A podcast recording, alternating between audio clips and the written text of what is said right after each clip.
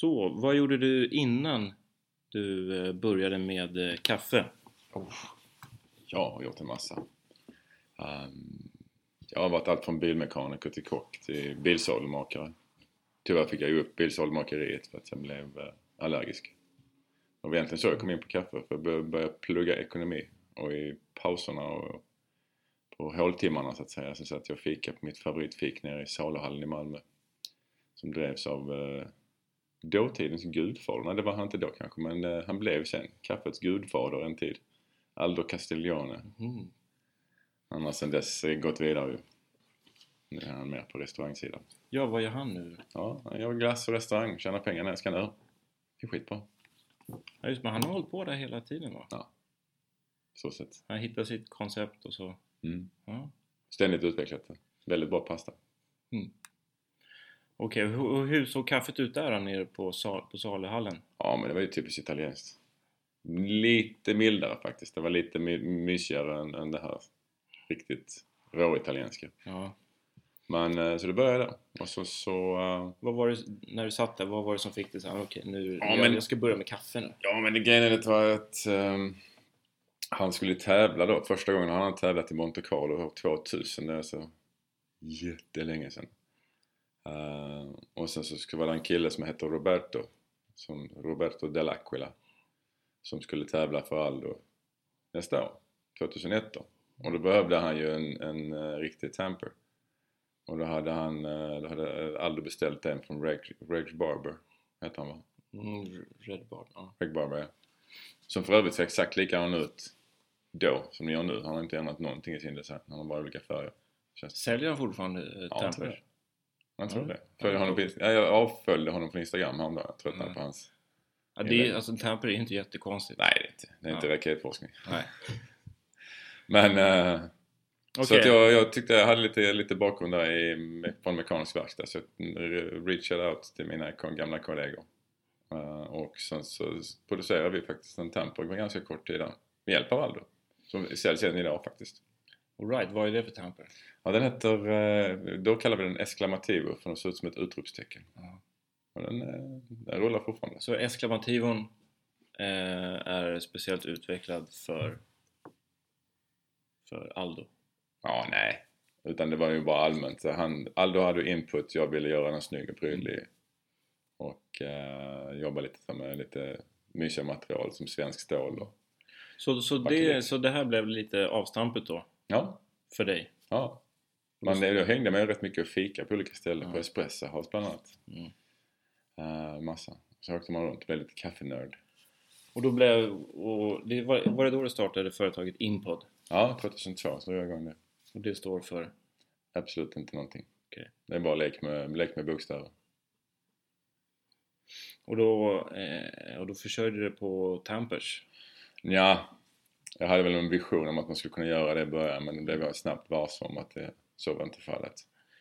Men eh, med tanke på att jag har en mekanisk bakgrund så föll det rätt nära till service och reparation. Och det här var, vilket år var det? Då var det? 2002, 2003. Så du, har- du har varit med från början Ja, kan man säga. 2003 började jag som domare en gång i tiden när... eh, fasen var det någonstans? Vi körde tävlingarna i, eh, det var inte Bonnierhuset utan det var innan dess. Kommer du inte ihåg vad det? Jag kommer inte ens ihåg. Ja, när jag kom in i 2005-2006 och då var det Bonnierhuset. Ja, okej. Men innan, jag har bara hört att ni kanske körde i Täby centrum eller... Nej, var inte Täby centrum. Täby centrum senare. Detta var först, det var um, special, Svenska specialkaffeföreningen hade sin, eh, sitt kontor i samma hus. Fanns, jag minns inte. Men det, det var på den tiden när eh, Daniel Remheden, uh, Kostas, eller Gösta som vi kallar honom nu. Gösta. Eh, och uh, vem var det mer som tävlade? Det var, det var ett par stycken från Aldo. Torkel Torkel tävlade. Roberto tävlade. Ja. Ja. Nej men eh, jag kommer också, alltså när jag började 2005-2006 då var ju de tamperna som fanns då, det var ju dina tampers. ja. Ja, det fanns det säkert andra också. Exclamativo och mot, vad var det, interrogativo. Ja, precis. Ja. Frågetecknet. Ser ut som ett frågetecken som ett utropstecken. Ingenious. Så, så din grej är lite tillverkning av prylar. Vad är det för andra saker du har tillverkat? Inom Åh. kaffe? Jag har gjort massa grejer. Jag har... eh, ehm, haft förmånen att jobba som produktutveckling, med produktutveckling för Lammar Socko direkt. Ja. Bland annat byggt en kvarn till dem. Hur, hur, hur kommer man in där på, lam, på Lammarsocko? Ja. Jag fick ju förmånen någonstans 2005 så hookade jag upp med Magnus från specialisten. Började sälja Lammar Socko nere i uh, södra Sverige. Och uh, just då hade Lammarstock kommit ut med sin GB5-modell. Som skulle vara ett nytt avstamp. Det var den nya generationen. De hade, deras maskiner hade sett likadana ut i, ja, vad var det? Sen 84 tror jag de designade linjerna. 84, den, ja den kom väl ut var det inte början på ja, 84 men den, så som den ser ut idag så är det väl från 90, Ja. 90 tidigt 90, 91, Precis. 92 Men Jag tror de ritade den, den första ritade de 84. Fick Ja, reda okej. på Kent. Jag pratade med honom för ett tag sedan. All right. Ehm, så de hade ju sett likadana ut och de ville de göra ett avstamp och göra en ny maskin så satte de en GB5. Och vi var- hade förmånen här att sälja in den till Espresso House i Sverige. Så vi fick ju ganska snabbt koll på vad som funkar och vad som inte funkar. Och sen började jag klaga på vad som inte funkar. Och klaga, klaga, klaga, klaga. Till slut blev Magnus trött på mig så han skickade vidare till Italien. Så till slut blev de trötta på mig. Så vid ett tillfälle så fick jag kontakt med Guido som idag är VD för Mm. mm. Så sa han du får nu komma och jobba för oss. Och på den vägen var det. Right. Så jag har gjort lite gjort förbättringar på eh, GB5ans ångventil. Knappsatser. Upp, uppfann ett kallt ångrör till GB5 som jag aldrig sa röken Det det gick nog aldrig i produktion. Ehm, Så ett annat ångrör också? Ja. Vi upp- uppfann en liten rolig, stoppa in ett lite, en liten tunn silikonslang med ett nät runt om in i. Så vi hade, vi hade fortfarande samma göttiga flöde men ångröret var kallt Men istället. sen också gjorde du teflonbelagda ångrör, portaflon. Ja precis, vi startade, jag och Aldo faktiskt, drog igång eh, ett litet företag som heter Portatech. Och ett varumärke som heter Portaflon. Som uh, teflonbelagd uh, ångrör och uh, insidan av uh, portafilter. Uh, så vi var tidigt ute med det. Detta var ni- 2000... Ja, fasen får jag tänka efter. 2006, 2007 tror jag. Och vad- vad är nu, vad tillverkar du nu för någonting? Alltså nu min stora passion är ju en packmaskin för. Det är Okej. breaking news. Mm. Uh, Stor marknad? ja, nischad marknad framförallt men uh, vi tror vi är på rätt väg. Det, det, den, marknaden växer ju hela tiden. Den är ju, eh, jag tror att de stora tillverkarna har än så länge inte sett potentialen. Eller rättare sagt, de kanske inte har hittat potentialen. Men eh, vi kände lite grann att de flesta packmaskiner idag eh, eller rättare sagt, om vi vänder på det. Var, var, var, varför kom du på någon gång Ja. en packmaskin, måste göra en sån? Ja, för det var faktiskt, det var sålde kafferosteri nere i Malmö som frågade Kan inte du bygga en packmaskin för 50 000?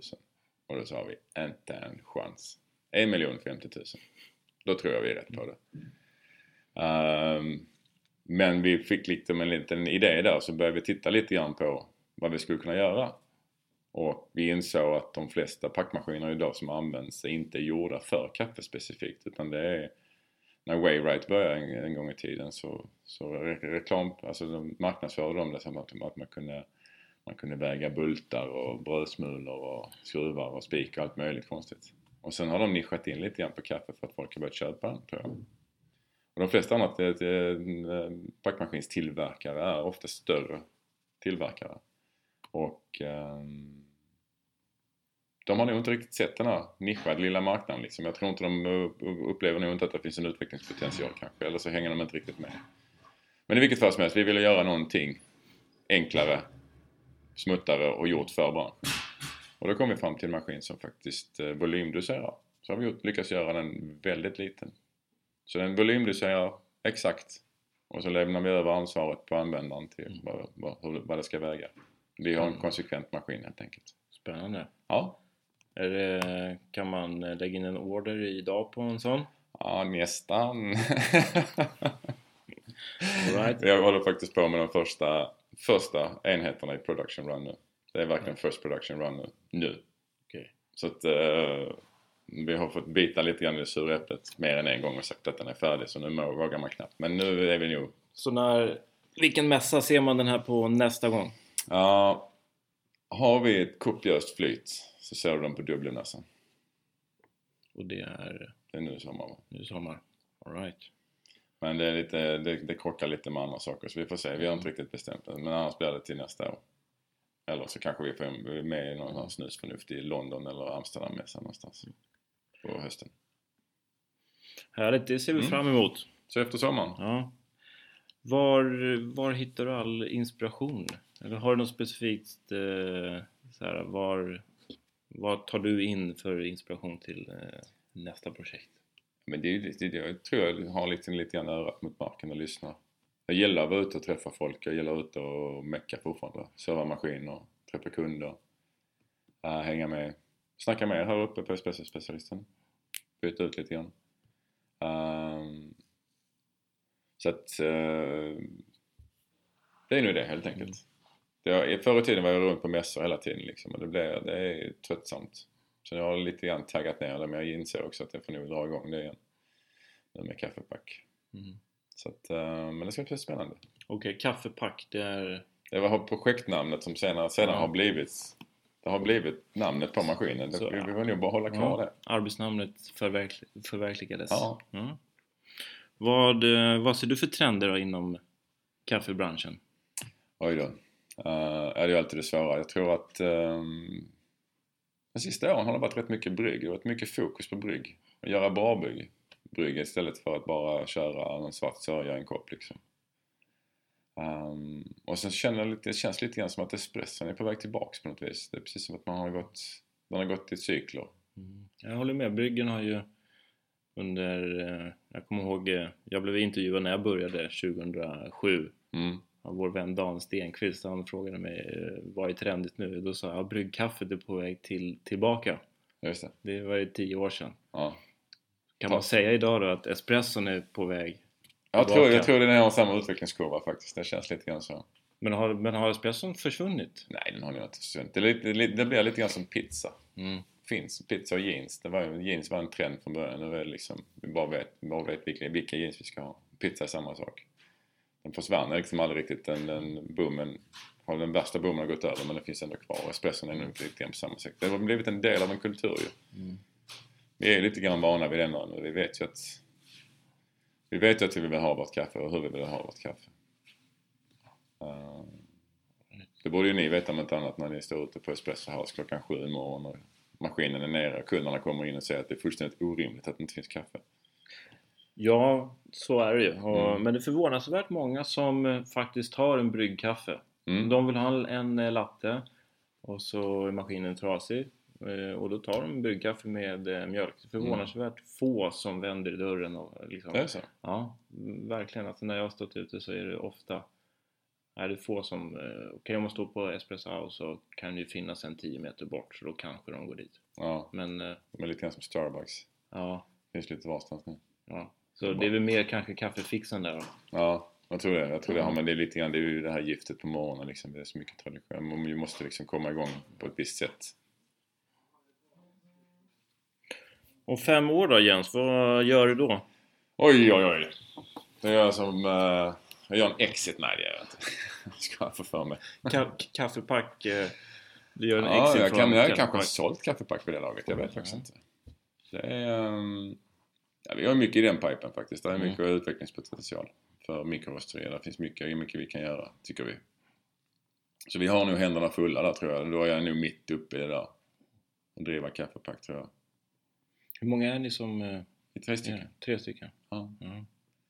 Det är jag, en ele- ele- elektroingenjör och en eh, konstruktionsingenjör. Jag vet inte ens titel på honom. Det är han. Och din titel då? Ja, Jag vet inte, allmän uppfinnarjocke tror jag. Ja. Jag fick epitetet uppfinnarjocke av eh, Johan Karlström när jag sålde så har jag liksom annekterat det.